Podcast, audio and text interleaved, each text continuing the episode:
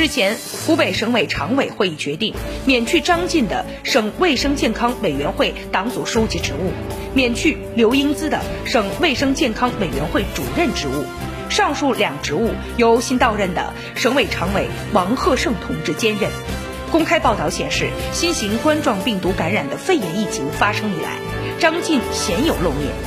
1月21号，他曾陪同湖北省省长王晓东到武汉大学人民医院检查和慰问，而刘英姿曾在1月29号的湖北新型冠状病毒感染的肺炎疫情防控工作例行新闻发布会上露面，